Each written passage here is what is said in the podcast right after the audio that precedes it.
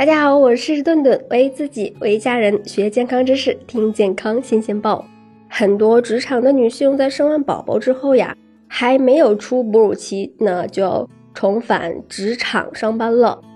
那要么说妈妈是最伟大的职业呢？但是这样呀，那嗷嗷待哺的宝宝可就没有办法随时喝到新鲜的母乳了。于是备奶妈妈就出现了，妈妈们会提前挤出乳汁。冷冻保存起来，那虽然方便，不过困扰也跟着来了。那冻成冰坨坨的母乳要怎么解冻才能给宝宝喝呢？那总不能让我们几个月的宝宝啃大冰块吧？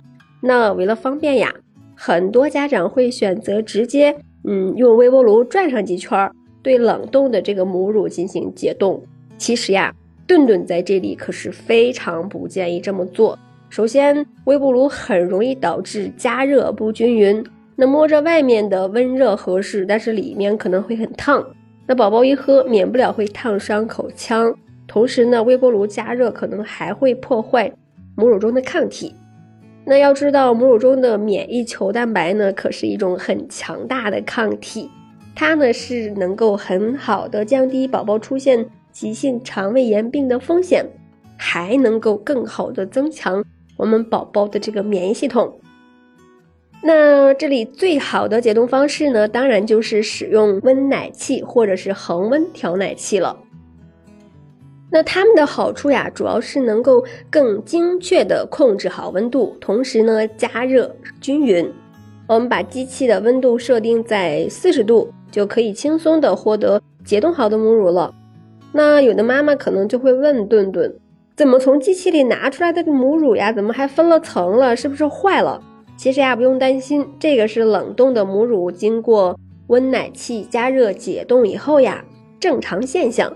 那在喂食之前，我们可以轻轻的摇晃，混合均匀就可以了。那如果没有温奶器呢？顿顿这里还有一个简单的解冻方法。那我们可以先把这个冷冻的母乳呀放在。